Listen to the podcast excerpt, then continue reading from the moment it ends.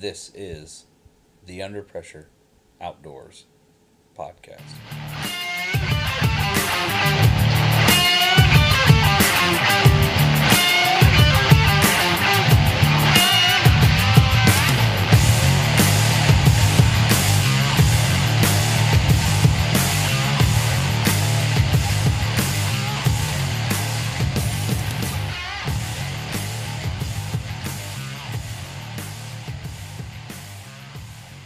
Outdoors, in partnership with Warriors Quest, is brought to you by Martin Archery, the number one archery company. Martin Archery combines leading edge modern technology with innovative design to give serious bow hunters and target archers what they demand. Axis Camera Arms, for a camera arm that offers a smooth, full range of motion without restriction, lightweight, easy to pack, the name speaks for itself the Axis Revolution. Conquest Scents. For more than 15 years, Conquest Scents has been selling premium hunting scents to hunters around the country. Bojax Inc., the best design archery dampening system. Simmons Optics, everything you need, nothing you don't. Ozonics, undetectable, undeniable. Dry shod waterproof footwear, the most wearable rubber boot. Veteran innovative products, VIP broadheads. The first and only scalpel sharp broadhead with dual spring variable cutting width suspension for superior penetration. Elevated safety systems. Rancho Rio Lindo in Uvalde, Texas. Piney Woods Hunting Lodge in Eufaula, Alabama. So this week we're joined by Tyke and Scott again uh, as they've come back from their backcountry rifle hunt in Northern California. Uh, we're going to cover how the trip went and the lessons they learned along the way. So just give us a brief summary of how your trip went, maybe some highlights of success, non-success, what you saw, what you left with. Well, we saw a lot of does. Uh, we can't shoot them in California, but we did. I think we saw what probably I don't know, 15 to 20 does or something like that. Maybe you think, Scott? Uh, most of them, I think, were the same same ones, just you know, day in and day out, though. Yeah, that that sounds about right to me. Um, had a lot of fawns with those does that we got to see. Uh, the animals there were uh, seemingly not very uh, skittish towards us, and so uh, they, they didn't really leave the area as we would jump them up and, and move through them. But was quite a few animals in there, just not what we were looking for. Do you ever? Do you guys ever wish that you had a way to mark deer you've already seen, so you know if you're not, so you know you're not seeing the same deer over and over again? Um, I, it's, not anything I've really thought about. I mean, I guess sometimes it was kind of, it was kind of one. Uh, I kind of was wondering where we saw. I know we saw one doe that had two fawns with her, and I'm pretty sure every time we went on a walk, we saw that group of deer. Yeah, they were generally in the same area, and so I'm pretty sure we saw them almost every time we walked out. And they, they just hung out there, and they would just watch us walk by and kind of really paid us no mind. And I kind of get that. I get that feeling a lot when I'm looking at a new area where I've set out trail cameras and stuff like that, and then I go back and I check pictures from that, and I see all these deer, these does, and I'm like, man, there's a lot of deer here. And then I go and sit, and I don't see anything. And then I start thinking, I'm like, is there a lot of deer, or is there five deer that keep showing up all the time, and they just didn't show up today? you, just, you just have one deer that walks back and forth in front of the cam all Right. day, so you think it's just stocked down and just walking circles around the tree. Yeah, Just they're like fooling doing me. their picture taking. Yeah, they're fooling me, is what they're doing. You know, I did have, I did have a pretty cool experience uh, that that I've never experienced before. And what happened was is that Tyke and I were pushing a, a timber stand, and uh, I took the inside uh, lower track on the on the ridge there, and so it gave me a much shorter walk than Tyke had. So I, I beat him to our sort of rendezvous point uh, quite a bit, quite a bit of time before he got there, and I was standing there, and I had a, a deer that I didn't immediately recognize whether it was a buck, whether it was a doe. I just saw it kind of uh, walking up and and going through the timber. So I, I take a line and I I cut it off, and ended up uh, coming up on the deer, and I was about 40 yards away, and it kind of had its head behind a tree, and so I, I moved around a little bit, and it, it knew I was there ultimately. Uh, so it was it was looking at me by the time I was looking at it, and I moved around and finally got to where I could see that it was a doe. But the, the, the strange thing about this scenario was this this animal's looking at me and kind of tilting her head back and forth, not not really doing anything. Obviously saw me and was staring at me, and and I just started. I just held still, and she kind of uh, just stared at me for about five minutes while I was standing there still, and then she tried that trick that a lot of deer pull, where they pretend to be feeding, but they're really looking at you, and so they'll bend down and kind of do really nothing but with their head close to the ground while they're staring at you to, to make you think that they're not looking at you. And then they'll pop their head back up and, and check on you.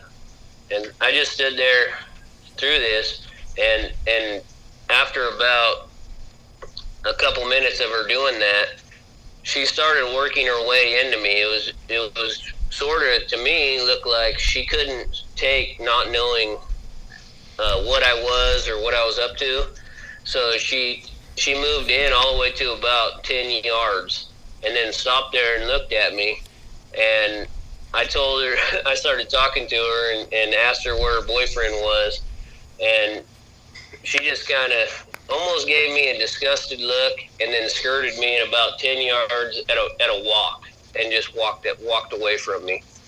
Uh, so that that was something I've never seen. They usually go the other way, and so that was kind of cool to get her to come ac- actually towards me and, and come in that tight, knowing that I was there.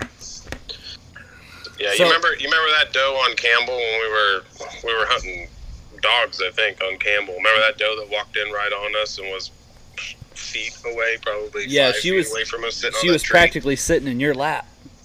Yeah, yeah. I thought I was gonna sit down, just sniffing my nuts.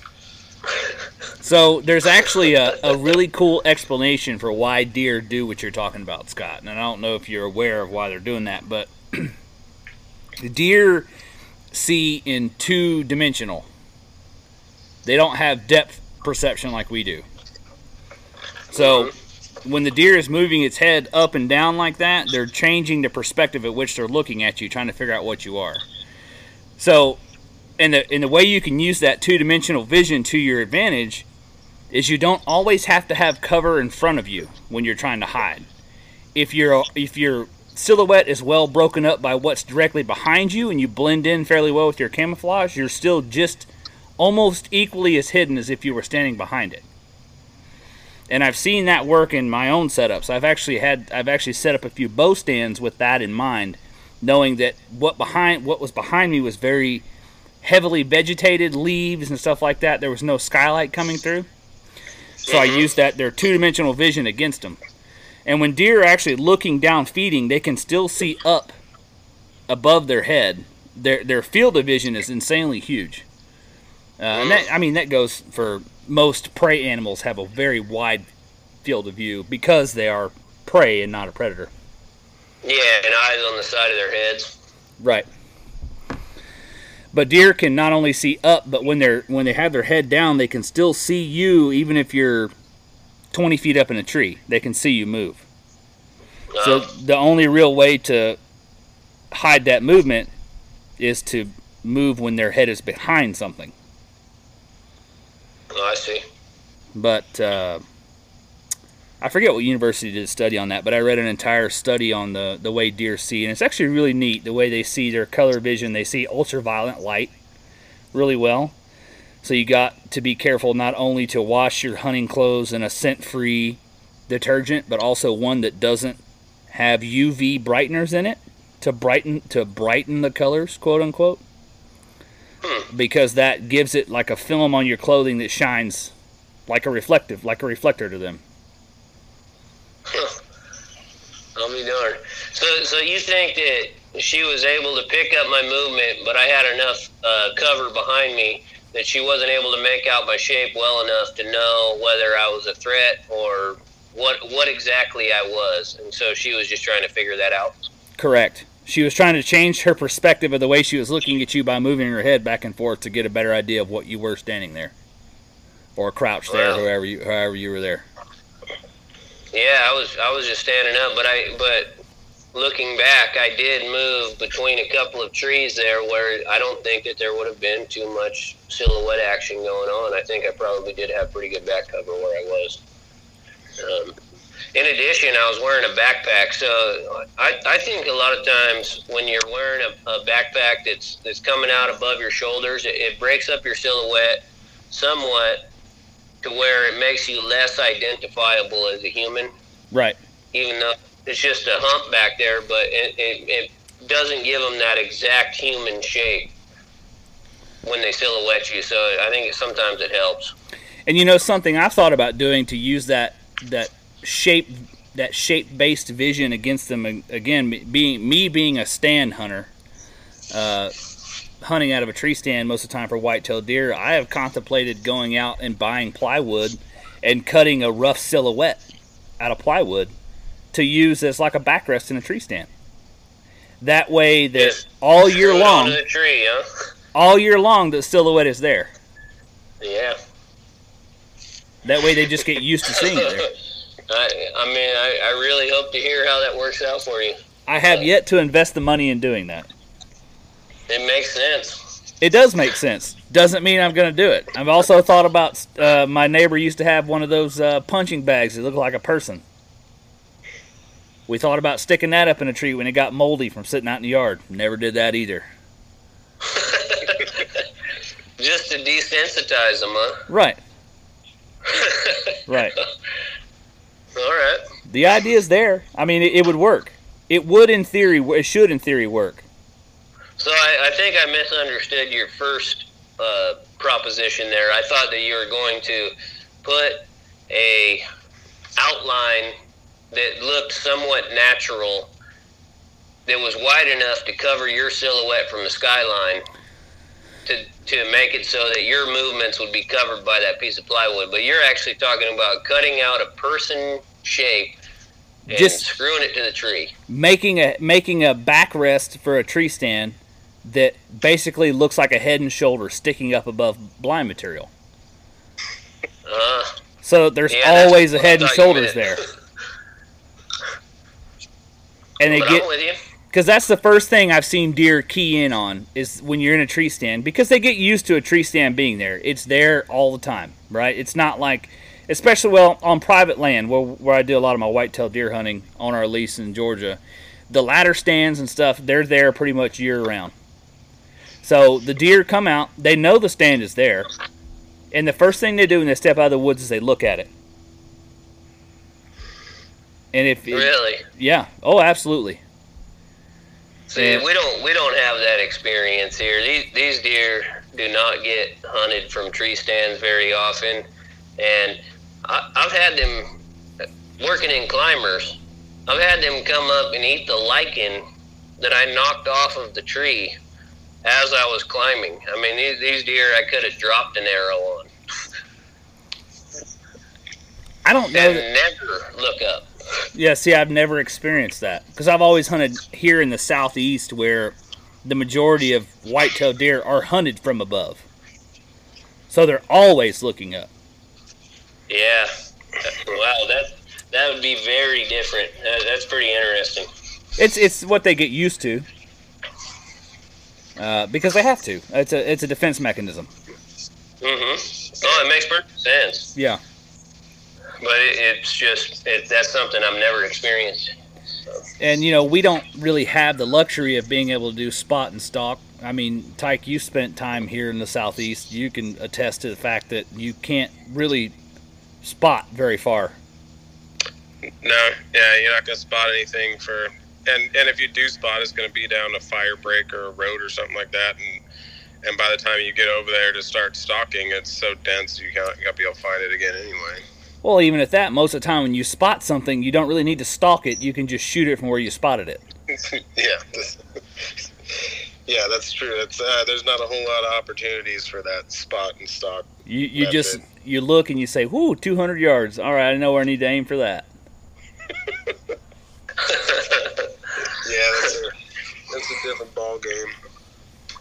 But uh, I, I'm not sure that it's entirely different. We we have a lot of country that that is what you get here. So we kind of experience that, but for some reason, tree stand hunting in California just has not become widely adopted yet, and I'm not really sure why. Because I personally feel it's very effective, um, but there's for some reason because these aren't whitetail, people don't gravitate towards that, and I can't really give you a reason why. I don't know why you wouldn't want to. It's a great place to take a nap. Well, I, I've spent several days in a tree stand, and I pretty much thought all of them were terrible for some reason. Uh, it's cold, you know. You gotta you gotta suffer through it. If, if you're out if you're out still hunting or something, at least you can walk up a hill and get warmed up. But when you're tree stand you better have some patience and some resilience. That's why they make things that we use here in the southeast. Uh, it's called a heater bodysuit, and that joker is like a sleeping bag with a hood on it. Like a not like a typical mummy bag. It's a square sleeping bag with a hood on it, and it has a zipper on the inside. You climb up in the tree and zip yourself up in that joker, and you're you're toasty. Now the only thing is, is they're very expensive. I do not own one. I just sit there and shiver when it does get kind of cold. It doesn't really get that cold down here, but it can get. It, you can have some mornings in the teens with the wind blowing. Yeah, I, I know this isn't necessarily related to our podcast topic, but but tell me about when you're in that stand and you're sitting there and, and you've gotten hours passed already. Do you ever start to think there's no possible way that a deer is going to walk through here, even though you've done all your research ahead of time that suggests a deer could walk through there? Oh, absolutely, absolutely. It happens, uh, and I'll climb up in a tree stand. One of my things I like to do is I'll, I'll read a book. I mean, I'm not going anywhere, so I'll bring a book with me and I'll read a book, or I'll sit there and watch. And a lot of times, I'm sure a book, just like a cell phone, and a cell phone saved a whole lot more deer than a book has. But a cell phone has saved the lives of many of Boone and Crockett bucks because people aren't paying attention. But I've also sat places where I didn't need to really pay attention because there's no way a deer wasn't going to come in without making a bunch of racket. Well, yeah, And it's yeah, a- they make a, a whole bunch of noise. It's it's hard to believe those things can walk anywhere without being found. Well, I'll tell you, when you get down here in the southeast and you get on in the early winter, you have you get le- good leaf coverage on the ground, and then you get a rain, a good rain. They can come through that and never make a never make a sound. No, I've had days, especially in the pines and a good pine thicket. The pine needles already don't make much noise, and when they're good and wet, and everything's fluffy and just moist, you they don't they don't make a noise. I have literally looked up from my book and had a deer standing at ten feet in front of me, in a ground blind, Oh, and never knew it was there, and it was just staring at me. And at that point, I was like, "Well, nothing I can do about that."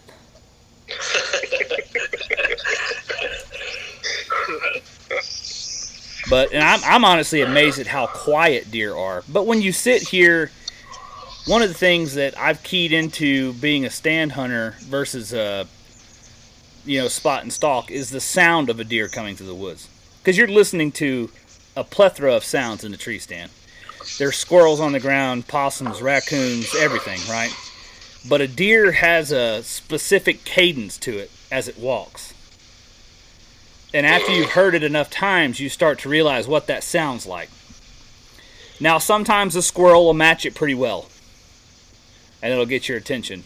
But a lot of times, if you're really listening, you can hear that step, step, step, stop. Mm-hmm. Step, I was gonna step, say stop. that. Yeah, that's funny. Yeah. You key in on those things, and then you, you start to notice that stuff. But we use a lot of we use food plots down here. We create food sources. So that's how we, we tend to draw deer where we want them to go. Yeah. And a lot of trail cam research saying these deer are showing up at this time on these specific days. You're using patterning techniques to find out, figure out where they're going to be, so on and so forth. But even that's not a guarantee. You never know. Sure. Yeah. Yeah. Yeah, th- these deer, they act like it's a matter of life and death. I can't figure out why they, they got to make it such a big deal. But I mean, it kind of is a matter of life and death.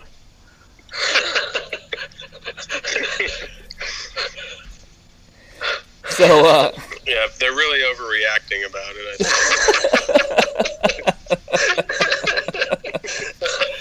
like, come on, I'm, I'm just trying to get a little meat in my freezer. This is, this is not like a serious deal here. But they act like it's the end of their world if I find them. maybe you should just try uh, talking to them, asking them for a backstrap or two. They can keep the rest. You just want the backstraps. They don't really use them. Yeah, that's why they're so tender. Yeah, we, we could reason with them, I think. You might have a hard time uh, talking one out of that neck meat for stew meat, but you know, if you're a smooth Well, talker, you know, my, my favorite cut is those shanks. And I think they'd have a hard time getting around without them.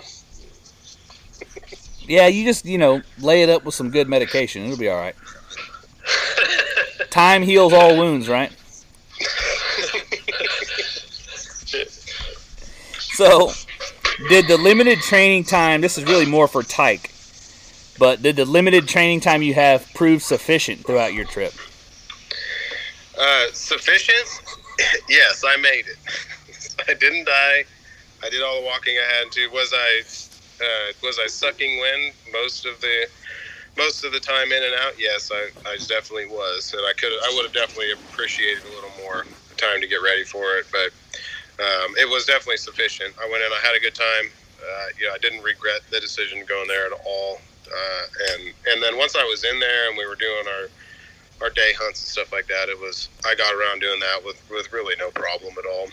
Uh, just the the hike in and the hike out was pretty brutal, and then my bad knees, you know, going coming down, my knees were all wobbly because they were those knee tendons and stuff were so pretty stretched out by the time I made it down to the bottom. Um, but yeah, I would say you know if you if you've got a month and the other thing is they you know they closed all the forests here and so i thought well we're not going and so i stopped getting ready and so that really cut my training time out about a week i, I lost a week of that time that i probably could have just kept going because i thought we weren't going to be able to go um, so yeah yeah it was enough but you know if, if you're something you're thinking about doing you can maybe give give it yourself a little more time to get ready and and things like that Yeah, I'm, I'm glad they opened the forest back up because that would have made for a really, really, really boring part two. yeah, we could have finished. We could have tied a bow on that one about a half an hour ago. yeah. so, uh, excluding the spending more time in your training, uh, what was something you would have done? You you would do differently for next time? Well, I think one big thing that I, I was kind of nervous about the entire time uh, was my load. I I didn't get a really good load worked up that I, I had a lot of faith in out past about 100 yards and I didn't really have a chance to test it though either and so it's kind of one of those things that uh, I wish I would have had a little more time to get that load worked up uh, for the rifle that I was using to, to make sure it'd be a little bit you know I want something that we we had possibilities where we could have seen something and had a shot out about 300 yards, and I just didn't trust my round to do that. Um, and so that kind of limited me on what I would have been willing to shots I would have been willing to take, and especially in an environment where you're seeing nothing uh, if I saw something out there that far, I'd have to pass on it because I didn't know the gun was going to do it. Would have been uh, pretty, yeah, it would have been heartbreaking. And you're talking about the the load. Just to clarify, you're talking about the load for your your rifle round itself. Yeah, the, the cartridge. And that is something we still have yet to come back and touch on after our multi-part series. Is to jump back into an entire episode reloading. Well, but- yeah, I mean, the, uh, I think I think uh, we can go back and we can touch on that as I maybe go through load development on this rifle after season or something, and we can, you know, just take notes and do a do a pretty good load development and reloading podcast or something on that. So what do you? What about you, Scott? Well, I think that moving forward, even for a, a short duration trip like this that we were on, I I didn't have enough spots that uh, I didn't have enough plan moving through them to where I felt like I had covered enough ground to, to really believe that there wasn't any animals or legal bucks in there. I, I think that there were in, in relative close proximity to us. And if I had had more spots to try, I would have been able to find those animals somewhere. We, I, I have a belief that, that these does and fawns tend to take over a little area, and, and the bucks, they're, they're not really trying to be daddies. They, they really want to try and get somewhere where they're away from those animals, especially the older age class bucks and, and bigger bucks. So I think having more ground that I had planned to hunt would have provided us more locations. We kind of we kind of went through some areas and, and saw does and didn't really find what we were looking for there. And I started writing them off pretty quickly, but I didn't have more options planned out ahead of time. So I was kind of making it up on the fly. And I would have liked to have been able to go and try and hit some other spots because when I saw all those, all the does and all the fawns, I started thinking we're in the wrong spot. We need to go somewhere.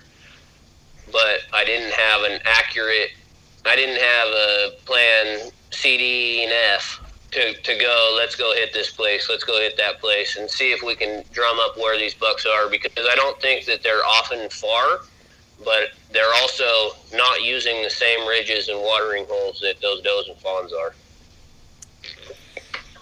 So, of all the training you guys did leading up to this, what was where do you think you could have spent less time? What what was something that proved to be less valuable than the other areas you spent your time in? Mm, I don't. I don't know that I, I really have anything. Um, I, I mean, I I didn't give myself enough time, and so I I knew wind was going to be. I mean, my lung capacity was going to be an issue for me, and it ended up being something of an issue. Not necessarily hunting, but going in and out was kind of one of those things. But um, yeah, if, if anything, I would have done a little bit more of that before I could go. I can't think of anything where I would want to spend less less time. Um, I mean, I was I was kind of concerned that I spent too much time worrying about getting my hands on a map of the area and stuff. But I ended up using it quite a bit when we were actually up there because it was it was pretty easy to just to pull that map out and go, okay, we're here. Let's go look at this area. Uh, just having that and the compass and all that didn't really come into play too much, but but definitely just having that kind of terrain map where you can look and you know, follow contours and say, oh, let's go over this little hill and see what's down on that bowl on that side, and and so that made it pretty fast to try and plan things when we were already, you know, out out on a walk. Um, but yeah, I can't think of anything where I would have spent less time. So, what about you, Scott? well, I was really hoping Tyke would have something here because I, I mean, I, I- what what is it that you're going to learn ahead of time or do for yourself ahead of time that you're going to say like it, it would it would be kind of a stretch for a lot of things for me to say, oh man, I wish I hadn't, but uh, I guess maybe here I could say I wish I spent less time uh, shooting because I never needed to take a shot. Maybe I could have, maybe I could have spent that time exercising and and uh, gaining a little bit more physical endurance and and not had to suffer at all. yeah, I guess we could have just not taken a gun too. That would have been. Yes, I mean, hey, next Like, time I'm not taking a rifle. See, and y'all, and in the last episode, that was the most essential piece of gear you had, and then you didn't even need it. I could have left my binos at home because I never had to. I don't know. It, it, this one is a tough question for me to give you a, a helpful answer on. And that's okay. I mean, you know, that just speaks to the fact that you, to an extent, had your your training plan and regiment pretty much dialed in, and and you know, at this point in your lives, I, I would expect you should probably know what you're doing, to some degree. Yeah, it, it, for, it, for me, it's a little bit weird to to backpack in somewhere and basically live off what I could carry in there. That was kind of a new experience. I know we did a little bit of it in the army, but we had chow basically delivered. If not the next day, then we might have to go one day. You know, we might have to carry three MREs or something like that to be able to make it through one day or a day and a half. Uh, but we weren't worried about food and water because that stuff's delivered. Uh, in this situation, water is a major concern, and so there were things I had no idea how it was going to work. And then, you know, once you once you see it, and then having Scott there that had done it before is going, yeah, we, will take care of water. Don't worry about that. Um, you know, that made it just it, it made a everything a lot clearer and stuff like that to to see how it all works. And you know, I would be willing to go for a longer period of time at on another hunt like this because uh, it kind of gave me an idea of what to expect once you once you get over the over the hill and you got something you're setting up camp off your back and things like that. So, before I get into this next question, I want to clarify for the people that are listening to this.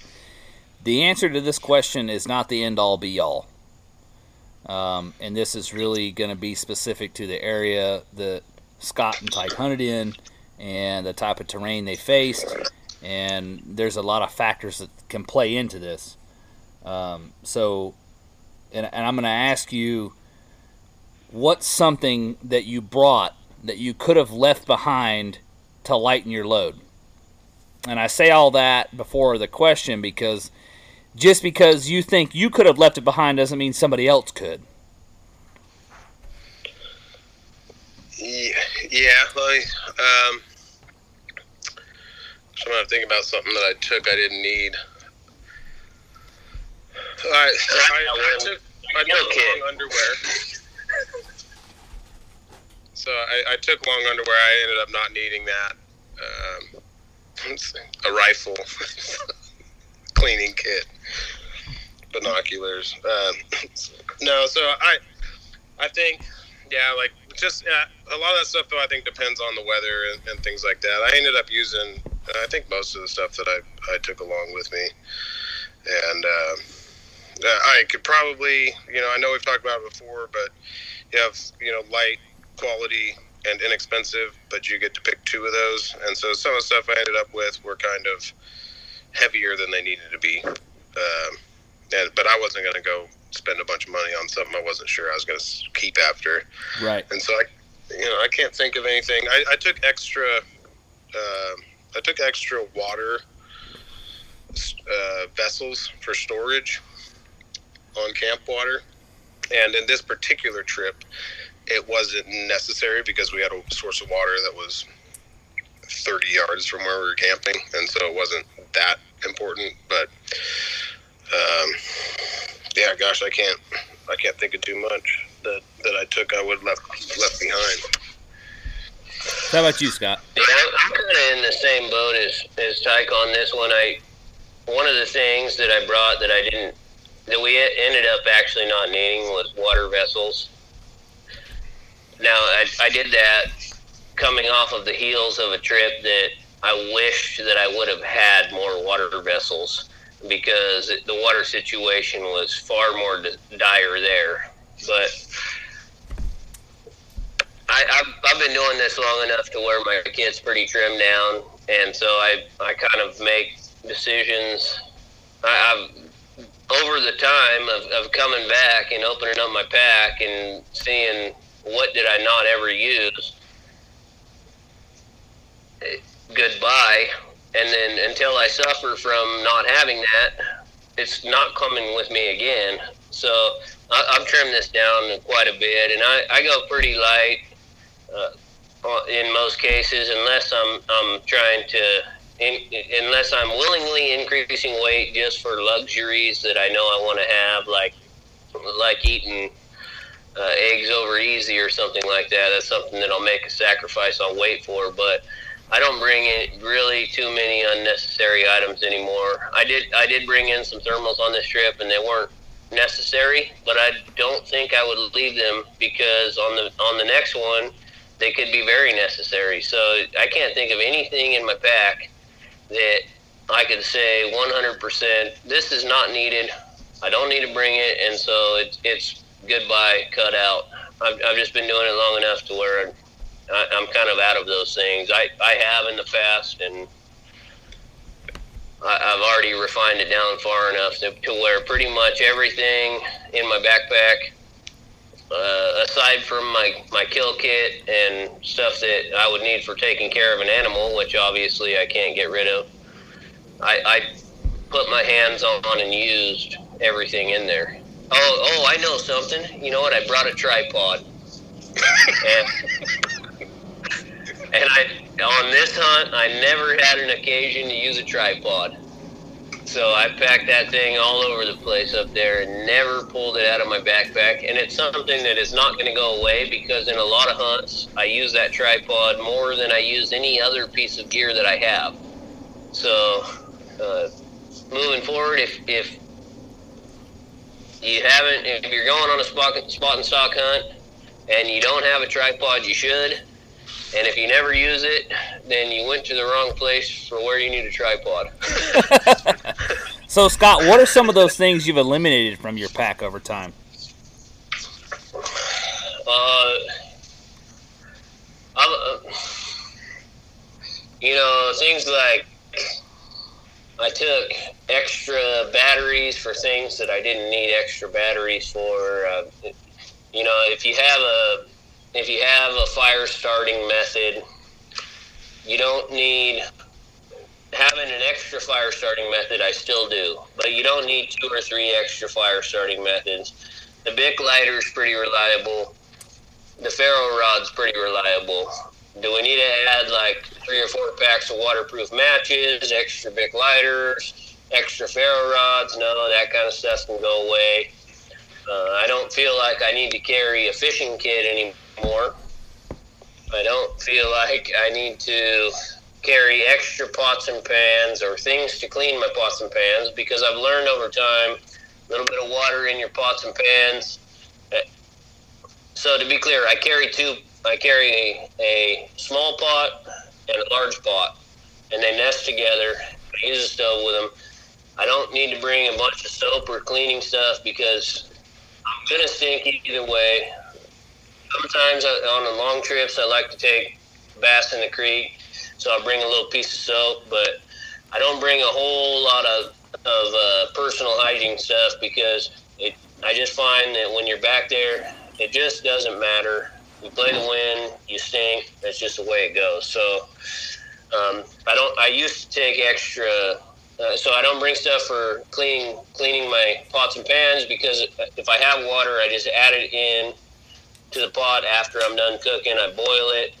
I, I throw it out. I take a, a paper towel and I wipe the pot out, and, and, it's good enough. You can't you can't taste that it was dirty when you when you started cooking it again later. Well, that's just extra um, flavor for the next meal. Yeah, it just adds a few calories to your next meal. Just, all the parts you wait, wasted just come back to your come back to your body. So, and then things like clothes not everybody's going to be able to get away with this, but I bring one pair of socks, whether I'm going for three days or I'm going for 10 days. I plan on wearing one pair of socks. Now, if I know it's going to get cold, I'll throw in another pair that I only sleep in and keep them completely dry and free of sweat to keep me warm in my sleeping bag. But I'm not changing my socks. I'm not doing anything. They, they, my feet stink at the end of the trip. But a good pair of wool socks will get you through a trip. So I abandoned a lot of that stuff. Uh, if I abandoned rain gear a long time ago because a lot of times, unless I know it's going to be raining like the whole trip, I'm not going to bring it. If I'm expecting a few hours of rain a day, I, I'll just kick up under something and get dried out, or a lot of times I'll have time to dry out. So it's, it's kind of situational, but there's a lot of stuff that I brought as just in case items initially. And now I, I have no interest in carrying the weight because even when I brought those items and I got into those situations, I didn't want to deal with pulling that gear out and using it. And I figured out how to get through it without that gear. And so I I kind of kicked it out. So that that kind of stuff. Yeah, I think I think one of the things that helped me kind of pare pare this pack down before we went too, as I've you know I've I've done a lot of bag carrying and things like that, and I just kind of going through this. I, I made up a packing list, and I laid everything out, and then as we got closer and the weather was becoming more reliable and all that, I was able to cut, you know, a lot of that. If it was going to be you know, if we are going to be waking up in the teens and highs in the 40s, I may have taken an extra uh, layer or something like that to, to try and stay a little bit more, a little bit warmer. But uh, I, I kind of laid all this stuff out, and I was able to really pare a lot of that stuff down. Just going, I'm not going to need that for three days. I can do without this for three days. Um, I did take three pairs of socks. I probably could have done it with two. Um, I, you know, just saved one for when I get back. My feet do sweat a lot, and so I gotta kind of, you know, be a little more careful about changing my socks and things like that. But um, I was able to kind of switch into a dry pair when we got back for the night, keep my feet warm for, at night, and then the morning, you know, I put that pair on, let the other pair kind of air out all day, and then when I got back that night, the other pair were dry, and I throw those on and warm back up, and um, I, I easily could have done it with two pairs. Uh, but I took I took the pair I was wearing and then two extras. I could have just taken one, but we're not talking pounds there. right.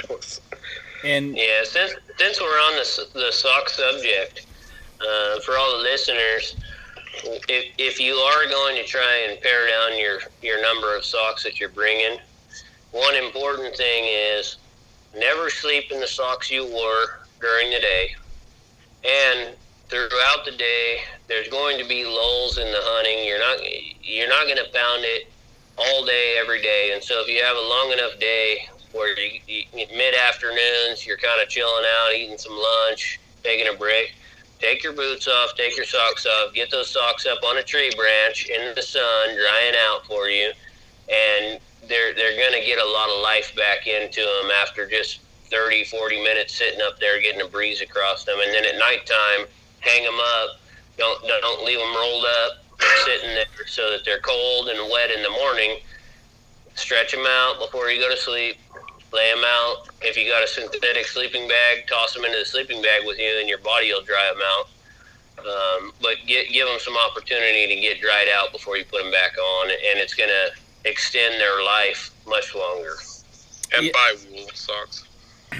I was gonna yeah, say, I I usually when I was in the military and we were packing a packing list, I would bring a pair of socks for about every four days. And I, was just would, the opposite.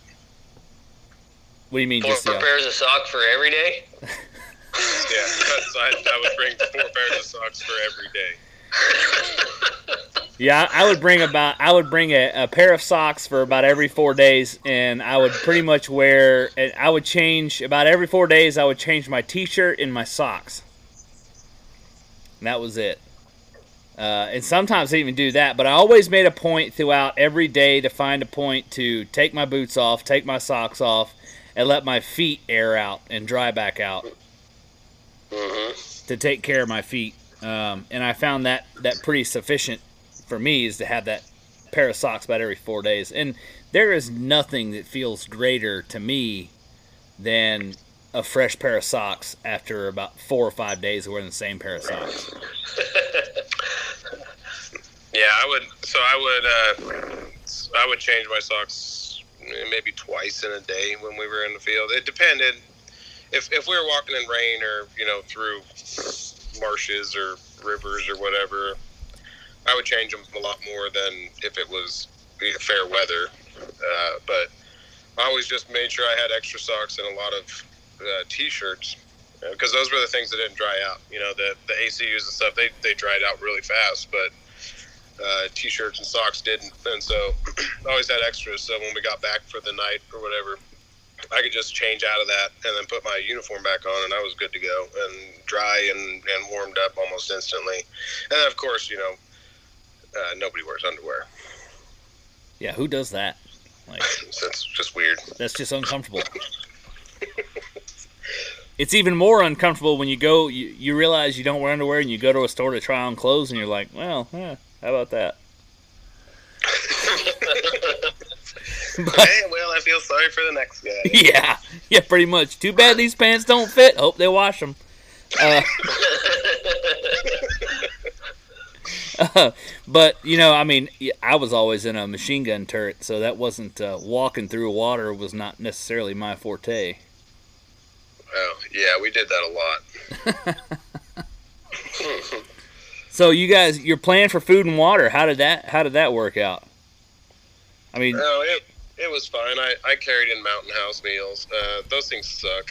I don't care. I mean, they just suck. I, you know, I mean, I guess if if it's all you can pack in there, uh, maybe they're better than other options on the market, and that's why they're so raved over. But really, they suck. Uh, so, and then so I packed in a few of those and some some uh, instant oatmeal, and and uh, yeah, I had I had plenty.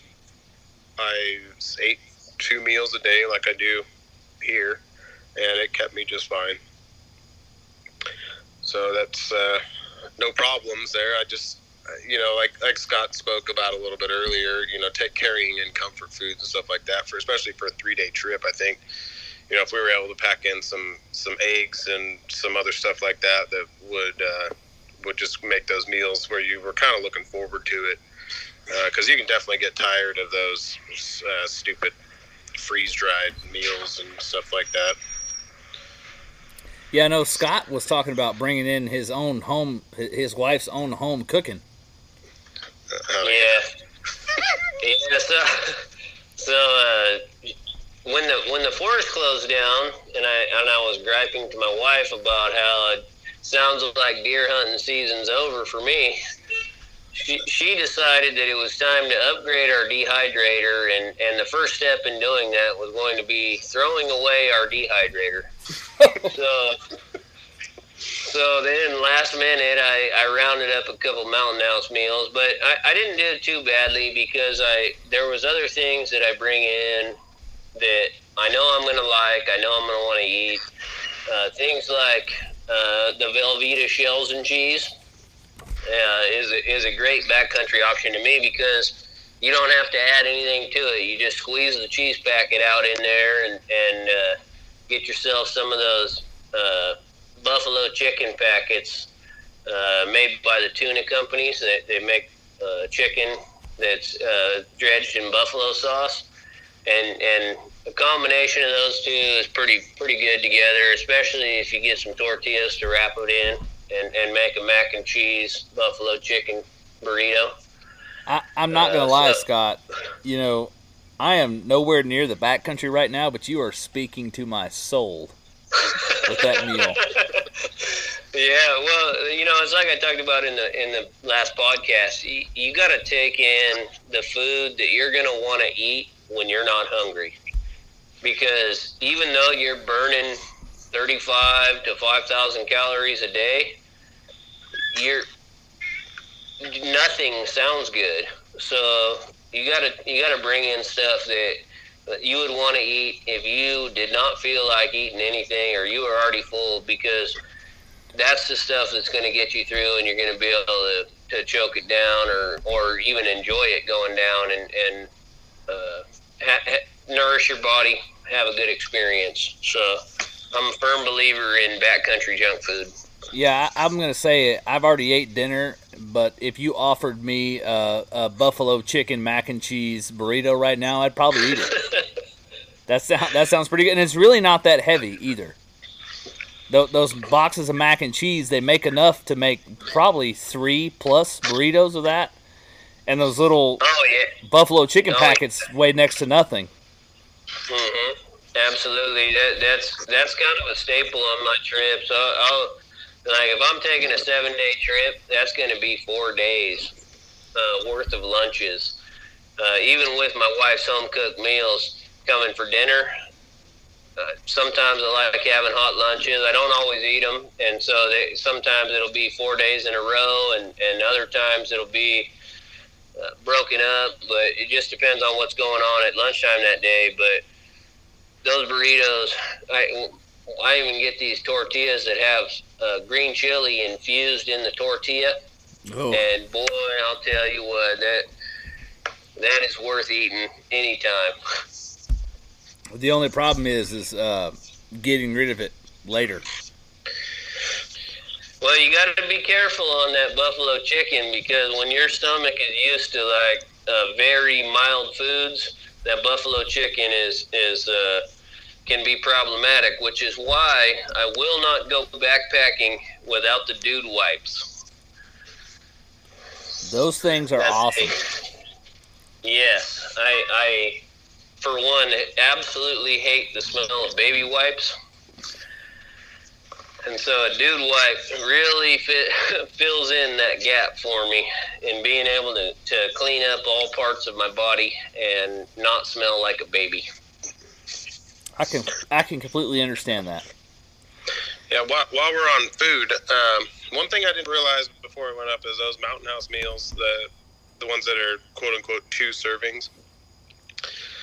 Some of those things are uh, what what was it the the chicken noodles or something like that. The first one I had, two servings is 650 calories, and then the biscuits and gravy is like 520 calories and you're up there burning three to five thousand calories walking around, and those things are pretty bulky for for the amount of calories that you're gonna get out of them.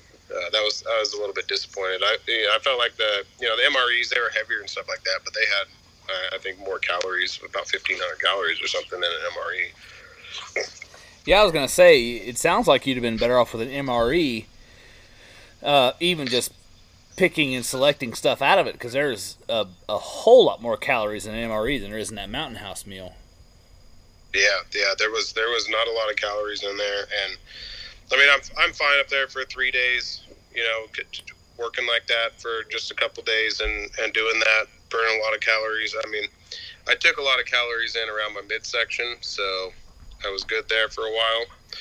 But uh, yeah, there was I was really working on you know a negative uh, a negative calorie basis. I think almost the entire time we are up there. Uh, Yeah, certainly if you're going off of the mountain houses alone, doing what you need to do on a backcountry hunt, if you were there long enough, you would die. But but it, you know, a lot of times you end up just losing a few pounds, and your body is able to get it from somewhere else. But that, that's why I think uh, those mountain house meals are are a terrible solution, and there are much better ways of going about doing it. For in, you know, not only just dehydrating your own meals, but there, there's a lot of other things that I do to add calories in, such as uh, we'll take uh, like pita bread, squirt a bunch of uh, pizza sauce on it, mozzarella cheese sticks, and some pepperoni in there. Roll that whole thing up. You make three or four of those for yourself. You're not carrying a whole bunch of weight because it's just protein and cheese and, and meat and you're getting a whole bunch more calories, so you're adding these snacks in throughout the day. These, these pizza rolls, they taste delicious. You want to eat them, and you can you can kind of make yourself like a six meal day, and each one of those giving you 300 calories plus your your big your big booms of your mac and cheese or whatever, which is um, I, God knows how many calories are in mac and cheese, probably in the thousands. So, you know, if you, if you kind of pick your food wisely, you can get through there and uh, and not be at such a deficit where you're where you're feeling like you're constantly hungry or out of energy. Either way. Yeah, So- that I think that's a good that's good advice too. I, I like I said, I'm used to eating a couple times a day, but one thing, those mountain houses, they were filling. I felt full, and then I started reading the package, and it was like, this is. I feel way fuller than 600 calories right now, and that was kind of a bad. Yeah, that was that just felt wrong to me because it's like if I'm going to eat that much, you know, uh, volume of food, I should get more than 600 calories out of it, and uh, yeah, that was I was I was left wanting with those mountain house meals. There's definitely got to be better options, and it would just that's one thing that I could probably put into if I had a little more time to plan. Uh, type of uh, section on this would be to to figure out some better way to get calories and protein uh, while Yeah. while I'm up there. Um, I I did I did take a bottle of Tabasco, and that fixes everything. So um, you know, you just whatever you're eating, if you put enough Tabasco in it, it's either going to taste like what you're eating with Tabasco or just Tabasco, and and you can't really go wrong there. But again, same problem with the dude wipes. You're going to make sure you got enough of them because uh, that can cause problems, you know, later on. So You know, they. yeah. I've heard the saying in Forrest Gump, "Life is like a box of chocolates," but it's more true to say life is like a jar of jalapenos because what you eat today could burn your ass tomorrow. And I'm going to go ahead and say this, and you can send me your hate mail all you want. Uh, but if you have packed enough Mountain House to survive for an extended period of time in the back country, to starve to death, and you can't kill something, you probably should just be a vegetarian. I, I do agree with that, and that was the same thought I had. Where, but yeah, I get it. If you weren't out hunting and you were backpacking and trying to survive on mountain houses, you could you could go long enough you'd die because they're just not doing it. But at that point, you know, if, if you're looking at starving to death and, and dying of, you know, calories in, calories out, your body just shutting down, and you can't kill something, just go vegetarian. Eat the plants around you. Well, you know, I think I think to Tyke's point, if you are going backpacking without hunting and you're just walking places, you're already a vegetarian. So, uh, I'm not going to say what I hope for here, but we'll just leave it at that. Let me say this: if I was out backpacking and I didn't have a rifle, I could still easily kill a possum with my bare hands in order not to die. Yeah, but the distinction is that you would not go backpacking without a rifle. I would not go backpacking without a firearm of some sort. Yeah, that's, that's the difference that I'm, I'm. That's the distinction we're trying to draw here. Is that people that backpack are just, uh, nut eaters anyway. So Yeah, I mean, I, I Yeah, get it. And you know, we to kind of get off topic a little bit. There, there's been a lot of states that are taking up the, uh, they're taking up saying that if you're going to use state lands and, and federal lands within the state, you have to have a hunting license, or you have to purchase another license similar to that to use those. And people are getting upset. Well, I think that's only fair. Uh, because you know hunters and outdoorsmen and fishermen are paying into those state lands, and people who are just going out there to bird watch and backpack and things of that nature are getting a free ride, and it's not fair. Yeah, It's not It's like fair to the conservation drivers. effort. that, you're talking about Pittman Robertson, right? Oh yes, we. I mean, we did a whole episode on the Pittman Robertson, Dingell Johnson, uh, and Dingell Johnson acts.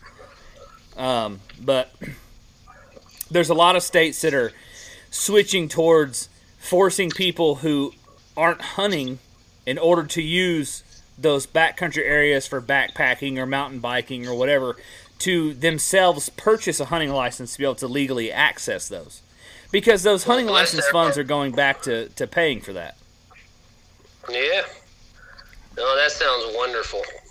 And I agree with it 100%. No freeloaders. Yeah, they're, uh, like the Tesla drivers that don't pay gas tax and drive around on all the roads. Right. Well, you realize, Tyke, they're reducing the carbon emissions by making coal-fired and nuclear plants recharge recharge their vehicles for them. So, yeah, I've Uh, seen, I've seen the mines where they get those. Yeah, so let's not even get into the to mines where they get the, batteries. the batteries from. Yeah, and and uh, those toxic waste pools in China, those are not to concern us U.S. citizens. That's right. I, I didn't think about that. All right, now we've gone deep down a rabbit hole. Let's turn around before we get any deeper. Okay. So, uh, you guys had some planned routes out. Did you guys follow those those routes, or did that you stray far away from those? Yeah, well, we were we were on a trail most of the way in, and so we just stayed on that trail. And then um, I think our, our initial plan when we got there, the, the first morning we went and hunted, we went we went ahead and, and hit that route that that Scott had in mind that uh, that one area we were going to hunt. We went ahead and did that, and then kind of in that we were. You know, we talked a little bit after that and, and uh, tried to figure out somewhere else we could go. We could go look, and so we once we got there, we did follow the planned routes that we had, and then once we got there, we kind of uh, adapted and and maybe went and looked at some other spots.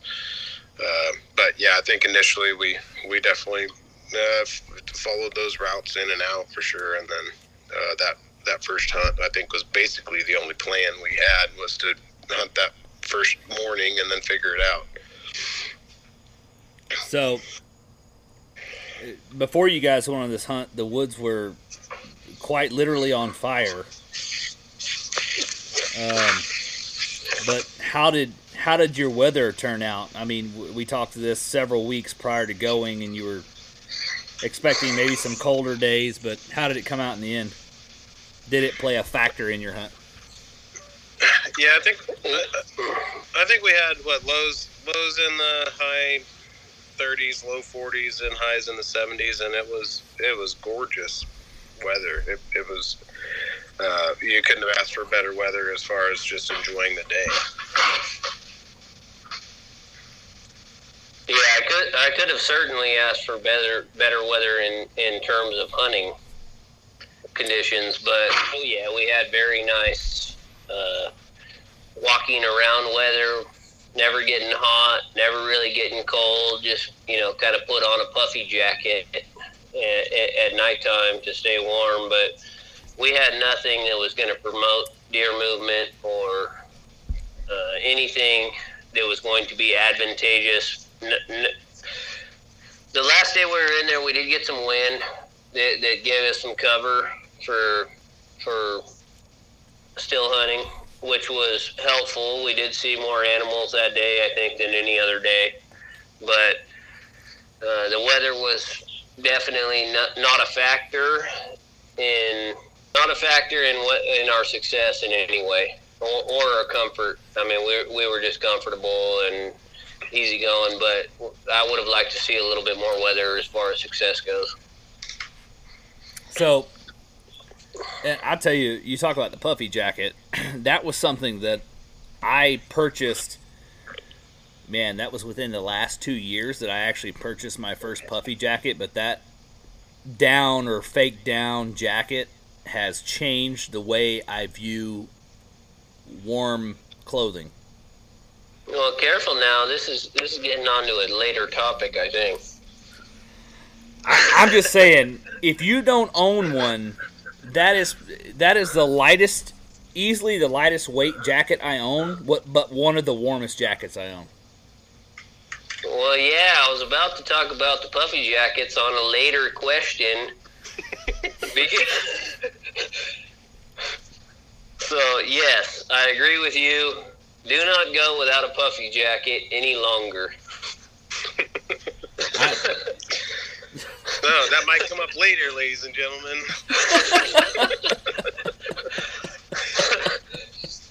I, I was trying to kind of blend it in here, uh, gently, but yes, yes. do not go without a puffy. and that I mean, even here in the southeast where I'm not walking everywhere, I've had mornings where I've literally it it, it was the one that sticks out to me the most is I had a morning where I went out to hunt. It was 28 degrees that morning with a blowing wind, um, a a steady 10 mile an hour wind. I put on a thin jacket and my puffy jacket, and I never once felt cold. So, so being a Californian, I'd have to say like 28 degrees. That is like the real deal cold. So, I mean, if it's 28 degrees, it's time to cuddle up with a with a glass of cider and start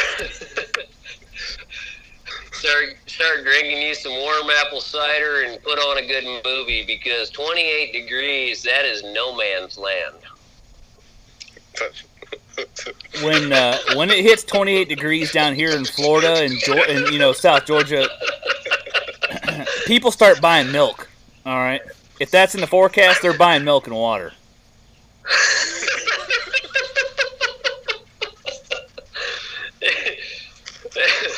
when it gets down to the 50s here, we're starting to get a little shaky on whether or not we ought to stay home in case of blizzards. Well, when it hits 50 here, you got people in North Face jackets with the fur on the hood. Yeah, all right. Well, we're living in similar climates. Yeah,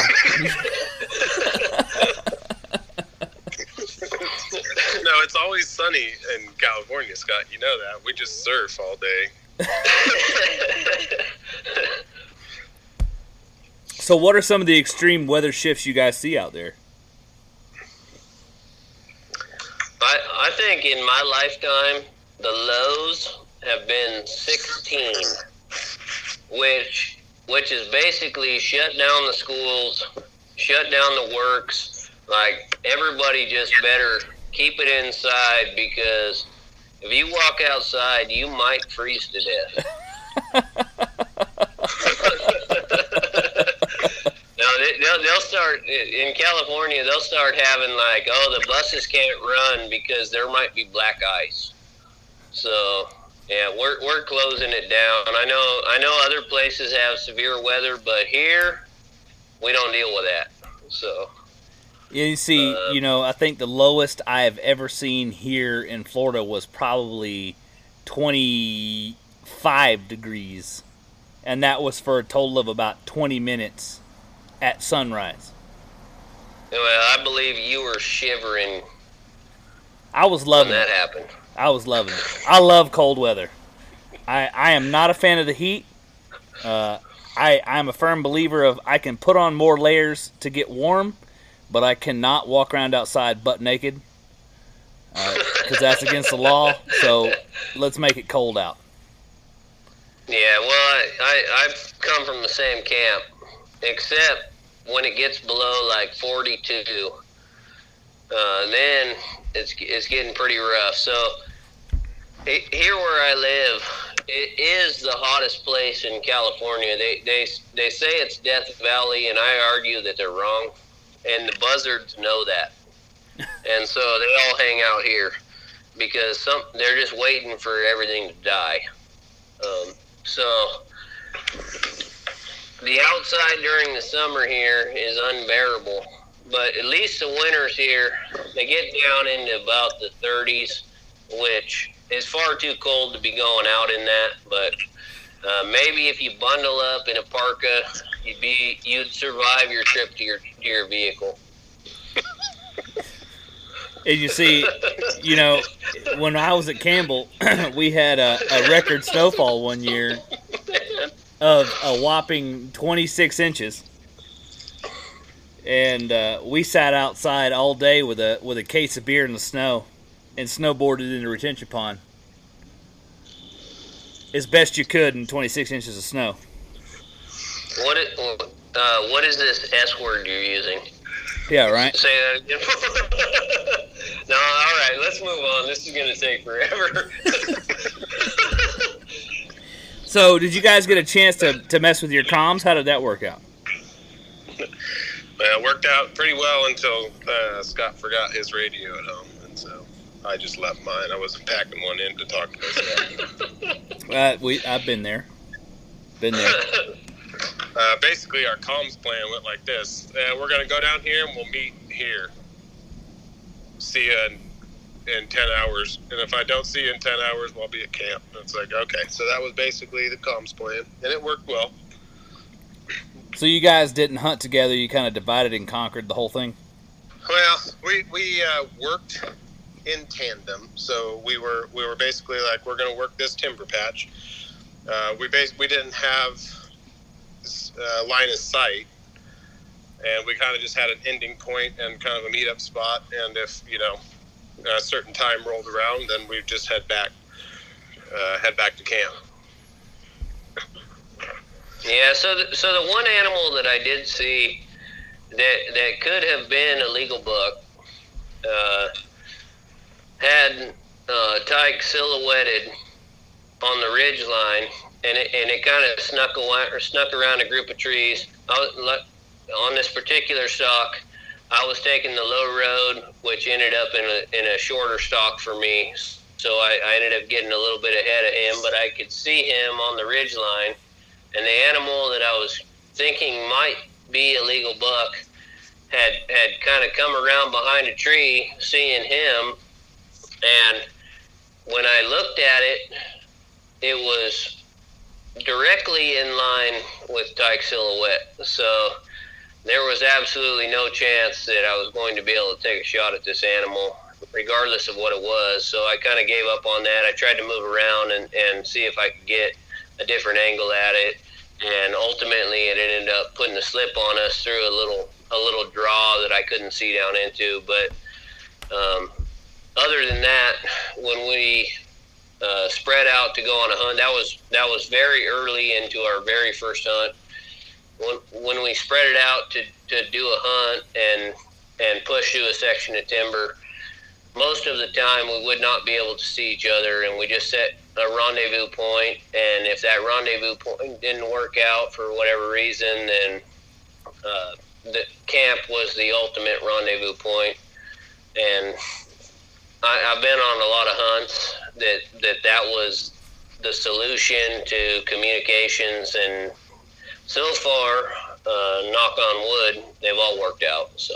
So what I'm Yeah, hearing the- you say, Scott, is you saw a booner, easy booner, but Tyke was in the way. Well, you know, I, I don't know if Boone and Crockett, i- if their ranking system goes quite high enough for the animal that I saw. um,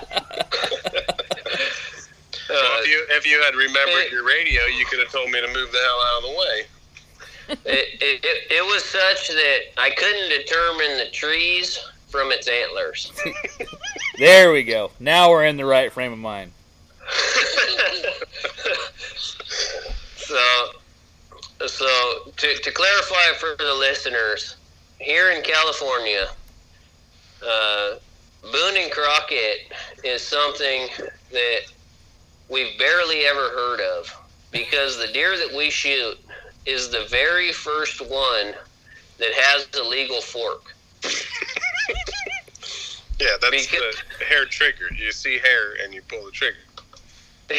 because if you try and wait, then you will be trying to, to choke down a tag that is made completely out of plastic. and no matter how you cook it, it's still the same piece of plastic and it's about four yards long. it is. It's a big scroll. We call it the deer scroll. I mean, you can you can pull this tag out and stick it up next to your head. I'm six foot, and the thing will touch the ground. And so, tag soup is very unpleasurable here. And so, when you see a deer that is legal and I'm talking about you can hang a ring on that fork. You kill that sucker. yeah, because that will be the last one you see the whole season. Sounds a lot like uh, you know public grounds here in Florida because a lot of guys are. That's the way you know. I, have I've run a few. Uh, I've gone and run dogs for deer, and that was the thing back back when I was doing it.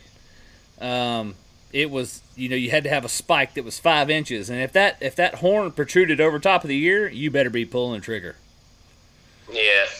Um, yeah, absolutely. I'm a meat hunter. You know, my my family values having deer meat in the freezer. Uh, if I can pull it off, and so if that deer can become meat legally, it is going to. Uh, I don't wait. Uh, I'm not. I'm. My trophy is a stack of meat in the freezer. So that that's how I roll here. And and if if you're not doing that here, you're going to be going hungry for quite a few years. And that's Yeah, the thing, you know. That's all That's you the- want is a mount, and you don't care about eating. But I- If all you want to mount, you better count on one every eight years. it would, yeah, if you want a one to mount, you got to go to Colorado. Don't well, yeah, don't hunt here. and that's the thing. yeah.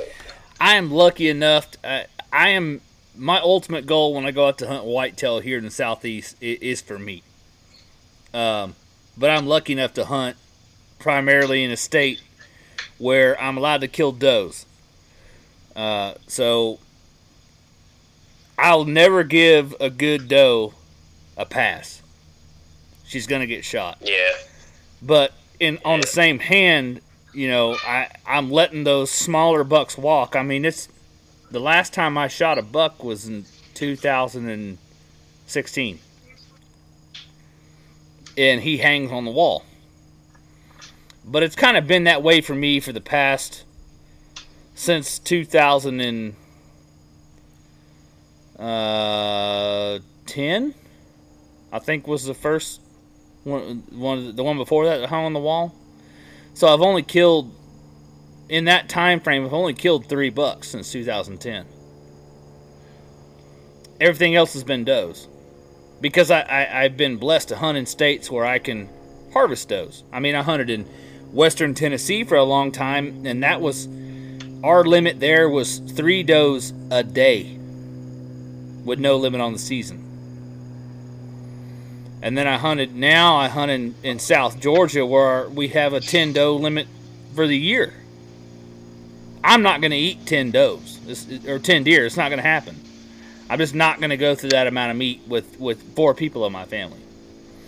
So I shoot what I can eat, or what I assume I can eat, and then we uh, we go from there. But I just don't shoot those smaller bucks, and I I hate the the saying you can't eat the horns. Um, but I I understand. do too, and- because you know you like shooting. Everybody likes shooting a buck with big horns. right. You have that opportunity.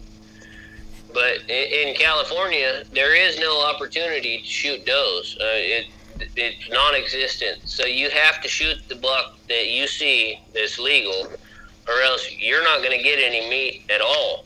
And and we have an opportunity for two tags here, and I think over the last uh, 18 years that I've been hunting, I've done that twice. I've shot two bucks, and both of those bucks have been eaten in the same year that I shot them.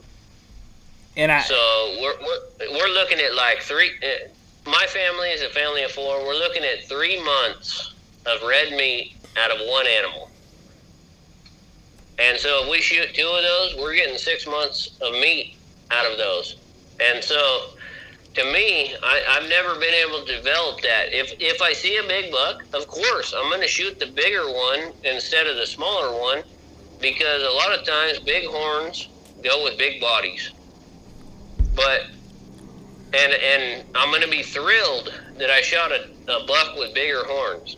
But when when you're in this state and there's a very low likelihood that you're even going to see a buck that is legal to shoot at. That is with a with a forked horn. That's uh, for you. That's a four point, uh, not counting the eye guards. A three three point.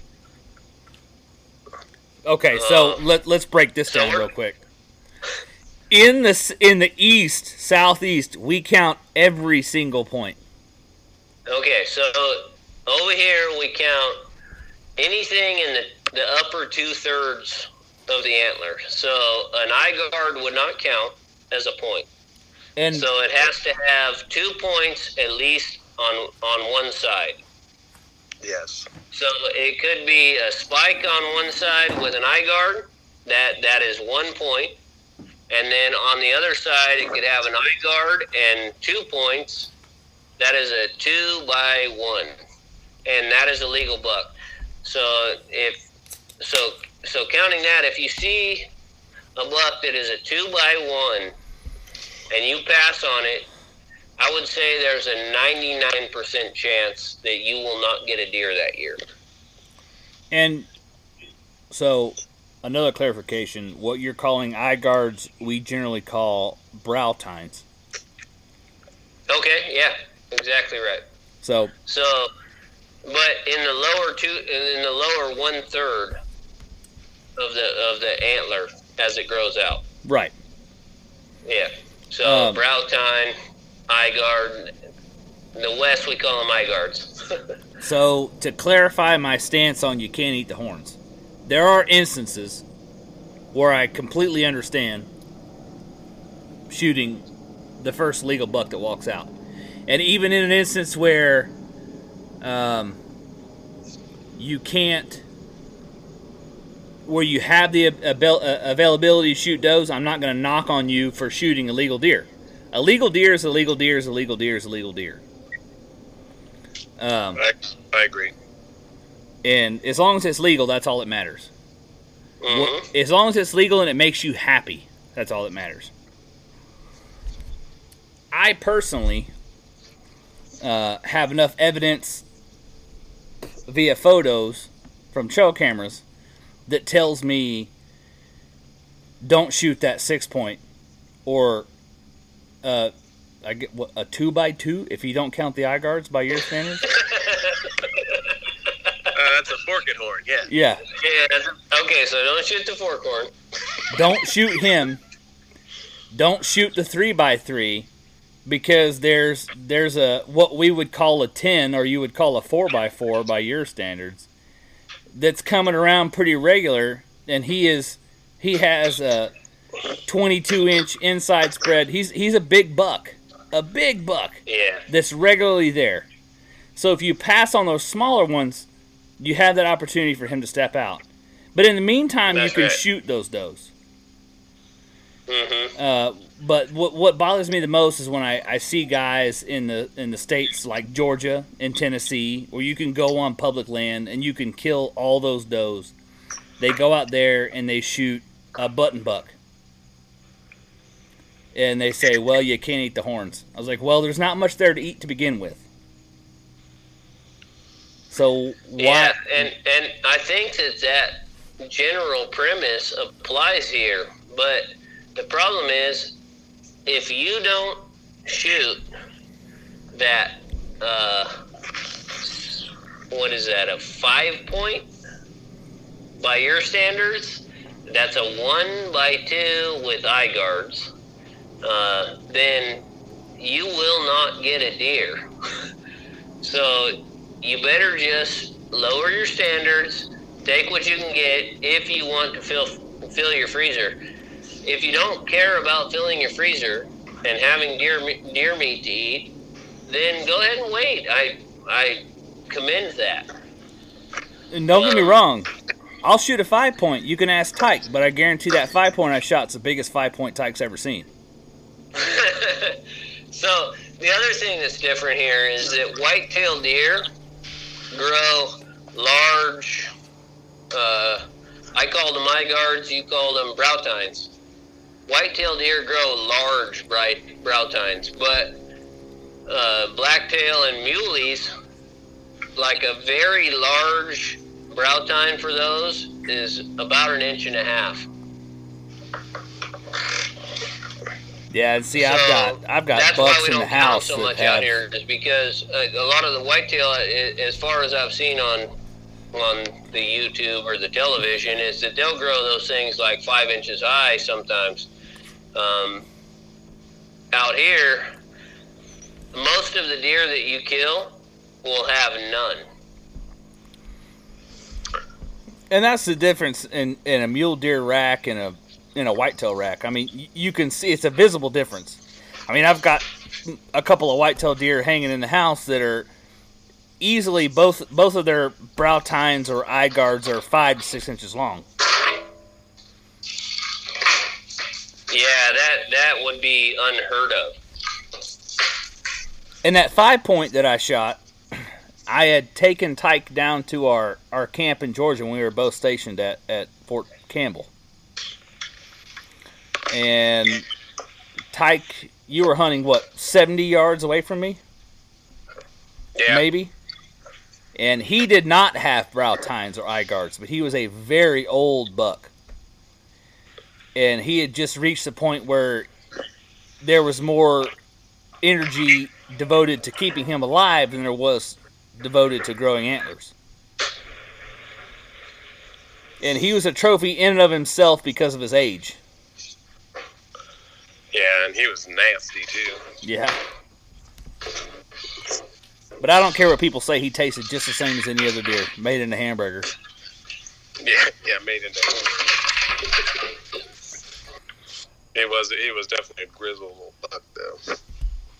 So, what was the most challenging part of your trip overall? Not seeing anything. That's understandable. That that I mean it makes it makes it hard to.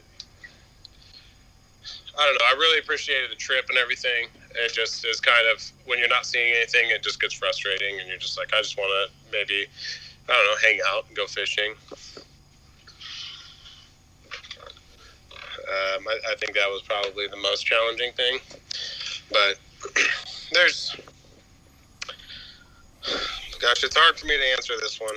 Uh, beyond that, I think the, the the walk in over the pass and the walk out were, were definitely difficult, and I was sucking wind, but challenging. Now, I think challenges happen in your mind, and it wasn't challenging in that way. It was just like, as long as I keep walking, I'll get somewhere eventually. Right. And, you know, it's like that's that kind of goes back to army walking. You know, it's like just go somewhere in your brain where it doesn't feel anything, and then just walk. So uh, that was that was definitely the hardest on my body was going in and out, but uh, it was not hard mentally. I, I just had a really good time. Uh, I can't really think of anything that was mentally taxing other than you know maybe the fact we didn't see anything. How about you, Scott? Yeah, I kind of agree with Tyke on this one. It's it's hard to stay in the game and and keep on hunting whenever you're not seeing any animals that you can pursue. Um, I think but this was a short enough trip that there was not a whole lot of of things that were going to make you want to leave, other than just that that mindset that spending time there is not necessarily going to result in an animal. It's it's it's kind of hard to, to, to keep going, waking up and saying, okay, I need to go back out and go hunting, even though your brain is telling you, okay, when you go back out and go uh-huh. hunting, all you're going to do is see the same animals that you saw yesterday, and none of them are going to be something you can back out of here. But um, I've kind of learned to deal with that, and because if you stay in the game until the last minute, oftentimes it's that extra effort that gets you to that animal. In this case, it was not, but in other cases that I've had, that that mentality that I just got to keep going, even though I don't think it's going to happen, it is what gets you to the point where you end up with an animal uh, that you're packing out. Yeah, it's I, I know like when you were talking about going in that basin the last day and the the guys we were with didn't even get up and hunt the last day. They they packed out. Um, but we were talking about going into this basin and it was not going to be an easy walk there into the basin or out of the basin and it was like okay, you know, I just had to, you know, throw my sack over my shoulder and take a walk, but it was, it was kind of one of those things that was hard to get past mentally. I guess was just that we're not gonna see anything, but let's go let's go down there. It was kind of uh, it was even more mentally difficult to get over there and then see uh, some other guy walking up out of where we are going in there too. Yeah. At, that, you know, at that, at that point, it was like, oh, geez, there's already been some some a hole down here wandering around. Um, but yeah, I mean, that, but that I've been on enough hunts already that that tell me, okay, we have one more chance at this. We have a new plan, and we have a plan that we're seeing good sign. In, in our case, we went into that basin and did a little bit of scouting. Uh, we saw a good sign in there. Uh, I I pulled this out. I said, "Hey, let, let's do this in the morning when we got the wind right and and everything's going for us. Let's let's try this again." And this is going to be our best opportunity. And I, I think that it's important to convince yourself whether it's true or not. And in our case, it was not true. But you got to tell yourself, hey, there's going to be a buck in here. Just get up there and find him.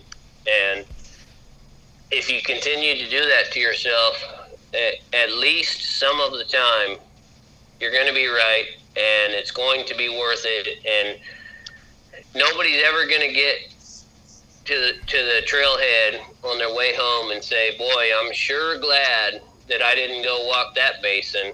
I'm sure glad I didn't climb up that mountain that is never going to be said at the trailhead. The, the, at the trailhead, you're going to say, hey, I'm sure glad we did this because we figured out the animal wasn't in there, and we can go home thinking that we did everything we could to try and get that animal. So, I, you know, it, as hard as it is to believe that it's going to happen here or there, you got to remember what am I going to say at the trailhead? Am I going to say, oh, I saw that timber stand?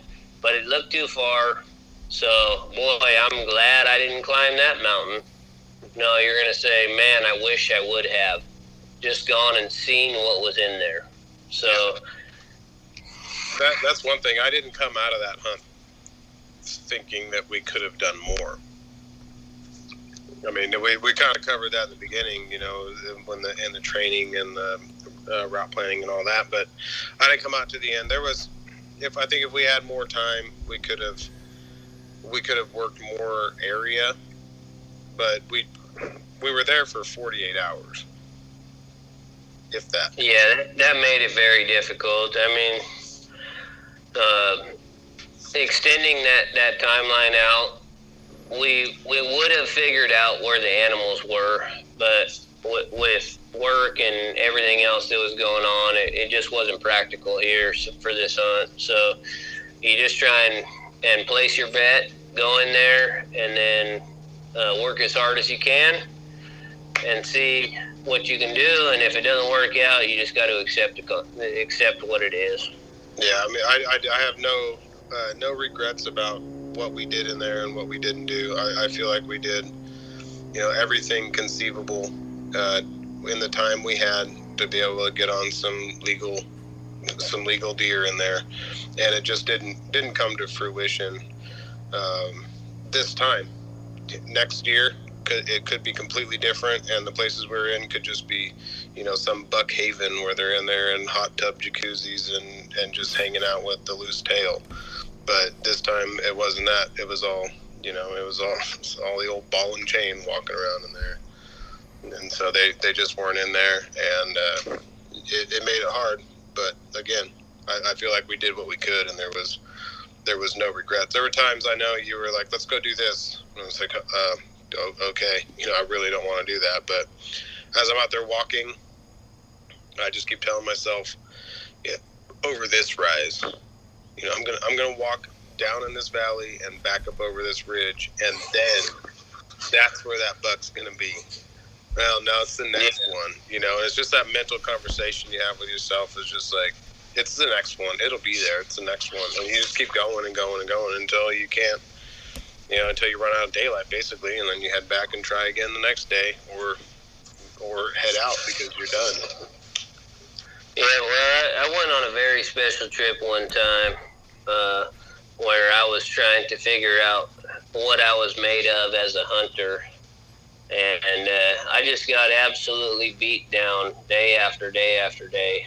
And uh, it, leading up to that trip, I asked the Lord to, to show me what it is that I'm made of. And day after day after day, I got beat down. And about uh, five days into that trip, the Lord spoke to me and He told me that I that I can do whatever I want to do in those mountains. Just got to keep putting a foot in front of the other, and and that was like very powerful to me. But, and then he went ahead and smacked me down, and right after that, and he told me, "Look, you can do anything with my strength, and I offer my strength up to you uh, completely. And if, if what you want to do is come climb these mountains, that that would be for me. That would be like a man stepping over a grain of dust. So you're welcome to come test yourself out here in these mountains anytime you want, because this is nothing for my strength.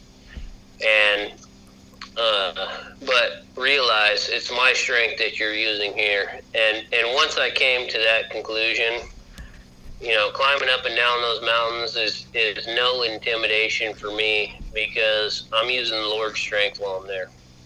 Absolutely. So that's kind of where I landed on that. That was a very powerful trip for me, and so now when I look at these mountains, uh, I just realize where that strength's coming from and that I got nothing to worry about. So as we draw this down, we're going to get into the tip of the under pressure outdoors tip of the week, and the under pressure outdoors tip of the week is brought to you by the Ratchet Jacket. The Ratchet Jacket is, to simplify it, it's a neoprene sleeve that fits over your ratchet strap. It can either be put on the corners to help your ratchet keep your ratchet strap from fraying, or you can put it over the metal part of your the ratchet action part of your ratchet jack your uh, ratchet strap to keep it from destroying your mother-in-law's china cabinet, your motorcycle, your ATV, whatever you're going to strap down with it. Uh, they're like extremely budget conscious. You, you are going to get a three pack of these things, which means six racket jack, ratchet jackets for cheap. So get on their website, get them on Facebook, check them out. It, it they're great stuff. So to dive into the Under Pressure Outdoors tip of the week, I'll I'll lead us off this week, and I'm gonna say that keep in mind that success is not ultimately defined by the kill. Uh, success is can be defined in many different ways. Uh, obviously, as outdoorsmen and hunters in particular, we define we try to define our success by taking game in the field. But on those trips where you're you're not successful, you look at the other things you take away: the camaraderie, the peace and quiet, the time you're spending in the tree stand. I, you know, Scott, with what you just spoke about, I I have never felt uh, closer to God. Uh, I tell you, when I'm in a tree stand, I I am literally 20 feet closer to God Himself. Um, and it's it's powerful. Just in the peace and quiet, watching the sun come up and taking in those memories, the successes and the memories, not necessarily in the kill. Mm-hmm. Absolutely. I agree. And, and not only that, it's it, the success comes in that peace and that tranquility and that removal from society that you get that allows you to get back to uh, get back to God, get back to nature, get back to primitive living where the things that we value in today's society are not causing some kind of uh, oppression on you as an individual and you're able to push all of that away because none of it matters. It doesn't matter how much money you make. It doesn't matter uh, whether your bills are getting paid. What what matters at that point is do I have food to eat? Can I walk up this mountain? Am I going to get back to camp safely? Those are the things, and it, and it's it's one individual problem that you have to, to take on at a time. And there's nothing better for the human spirit than being able to realize this is a problem I have. Can I solve it? And oftentimes the answer for you is going to be yes. And there's nothing else to worry about in those moments. And it, it is a real blessing to be able to challenge yourself in that way. Yeah, and and facing those adversities and things like that, and maybe being a little bit afraid and overcoming them bolsters your ability in the future to take, you know, to feel more comfortable when you're out there and, and think, you know, I, oh, I can do without this, I can do without that. It was it was somewhat grating. That one that one uh, little spur we'd get up on there, Scott. Remember, and the phones would just start buzzing and all that. It was like it was almost grating to hear the phone go uh, start buzzing in my bag, and it was just like, oh man, this is I'm back. You know, I got all these notifications on there and all that. I had the phone with me because I had the onX on there, and I was using that for uh, some navigation and stuff, and so. Um, it would just go off and it was almost grating and, and almost brought me down a notch. It was just like this was that was terrible. I should have just had my phone on airplane, so I didn't get any of that stuff while I was up there. But uh, I didn't think about it because I didn't think we'd ever see yeah, any cell service. But uh, yeah, you know all those all those little things that that you don't think that you can overcome, but you go up there with the mindset that no matter what comes your way, you're going to solve that problem and you're going to make it, and you're going to have a good time. Uh, it, it just helps you to have more fun in the future. You know, I had a lot of opportunities to test myself in the army, and so this was another one of those opportunities. And I I was able to meet this opportunity almost fearless and with some amount of determination because I had already done so much of that before I ever went. And so I was able to just go, no, I'm just going to do this and, and just go ahead and do it and then take what may come. And it all worked out. You know, just not learning not to let fear paralyze you. That's a uh, that's a big deal. Yeah, I, I look at these mountains and I think what a blessing from our Lord to give us this opportunity at any time to test ourselves as men. And when you complete those tests or you you make it out, you you suffer these consequences that you put yourself through and you do not give in to them, what a blessing to be able to experience that feeling uh, anytime you want to test yourself and and have that joy of look i went into this i went hard the whole time. I didn't give up and i made it through and this was an awesome experience. It, it's it's always terrible until you get into the truck and you start driving home, and then you realize, boy, I wish I was back into that terrible. And that feeling to me is such a blessing that we've been given to be able to do that and experience that and test ourselves and say, hey, look, you know what? I, I really am. Uh, I really am capable of doing this and thank you, Lord, for giving me this opportunity to test myself and prove myself because otherwise we would have no idea what we were capable of. So, you guys have anything else to add? Scott, I know you were wanting to talk about puffy jackets. oh, we're talking about uh, tips of the under pressure tips of the week yeah, if you got tips to add, make sure you buy the puffy jacket, whatever you got. Well, yes. Make sure you bring a puffy jacket. Uh, puffy jacket is an extremely versatile piece of equipment. Um, make sure that when you go out on a hunt, you're not wearing it. You go out cold. Um, well, I shouldn't say you're not wearing it. Make sure when you leave camp, you're going out cold. And then because you will warm up while you're walking, and you'll just have to take it off when you get there, when you get started. But go out cold, and uh, you'll warm up. But anytime you, you get where you're going, put that puffy on. I recommend a synthetic puffy jacket because it will not be affected by the moisture in the air, and that is the single most versatile piece of equipment in your kit. Uh, you can add a rain jacket on top, add whatever you need on top, but you can use very thin pieces of clothing if you have a puffy, and puffies are lightweight, so go with a puffy. Yeah, that that's good advice. I, I don't own a puffy, and so I took just a regular uh, Under Armour hunting jacket in. It worked, kept me warm, uh, but heavy, uh, way too heavy to try and pack in somewhere. Those puffy jackets should be a lot lighter, and so yeah, it might be one of the things I got to look at maybe uh, when the weather starts getting warm see if I can't find one that's uh, for a good deal. But uh, you know, I made do with what I had. Like I said, I think when we started this thing, I wasn't going to try. I was going to try and do this for very little money and go in there and do that. And I, I did it for as cheap as I, I think I could.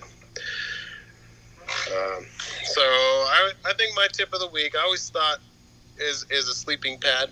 So I always thought that sleeping pads were for ladies and children um, until I had uh, a couple of the best night sleeps I've ever had on the ground. Um, just having something between you and the cold, hard earth makes a huge difference.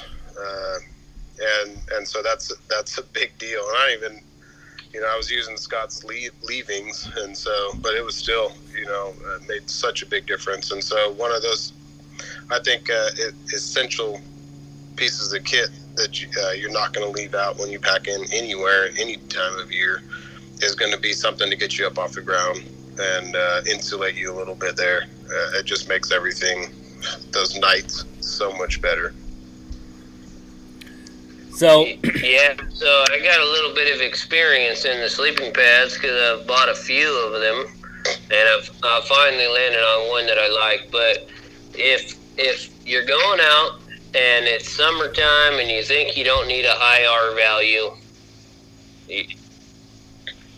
if you're gonna buy one, buy something with a high R value so that you can be comfortable. A a sleeping pad is not going to make you too warm. So it, look at a weight versus warmth balance on that R value. Pick something with as high of an R value as you're willing to carry in weight and buy the one. I've bought several. I've gotten cold in several. Uh, they're they're pretty much all comfortable.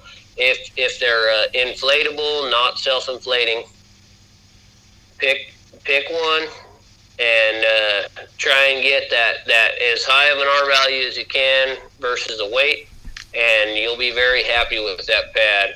Um, I've gone through several and, and had to change them because I I didn't like certain things that came with the lower R values uh, getting cold on the way up, I ended up in a in a pad that was more expensive than what I needed to pay for the comfort rating and the reliability. So uh, pick and choose, but find one that's going to give you a, a good R value for what you're paying and what weight you're carrying, and you'll be much happier sleeping on that.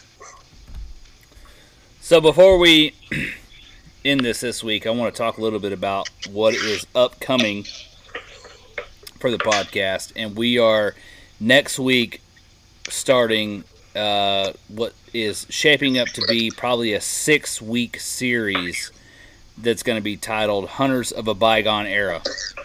Um, throughout this series, we're going to interview. We're going to go. We have a, a deer dog hunter who's been hunting in the state of Florida chasing deer with dogs since the 1950s. We have a still hunter who's been doing the same, chasing deer and hogs with a with a recurve bow. We are going to get a gladesman, an original gladesman, who uh, a man who helped map the Everglades.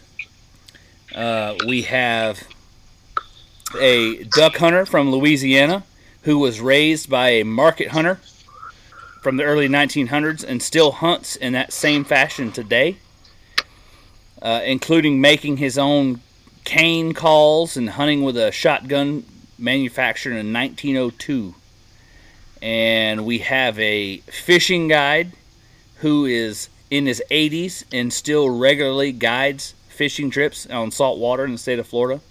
And to cap it all off, we are bringing in a retired game warden from around the same area to talk from the lawman's perspective. So this is going to be a great series uh, full of a lot of information from the, the old timers, per se. And you'll get a lot of history of the hunting heritage, and it should be really fun. Uh, so make sure you guys are subscribed and tuned in for that to hear all the great stories that are going to come out of this. Uh, the game warden himself has written two books full of stories. So it, it's going to be it's it's gonna. I, I feel like it's gonna shape up to be one of our our greatest series we've had so far. Um, and make sure you guys are subscribed to the podcast and that you're giving us that five star review, giving us some feedback. If you've got any questions for those series of guys that are about to come on this podcast and talk about the days past, make sure you are getting those to us and we will get them on the air. So until next week, you guys have a great, great week.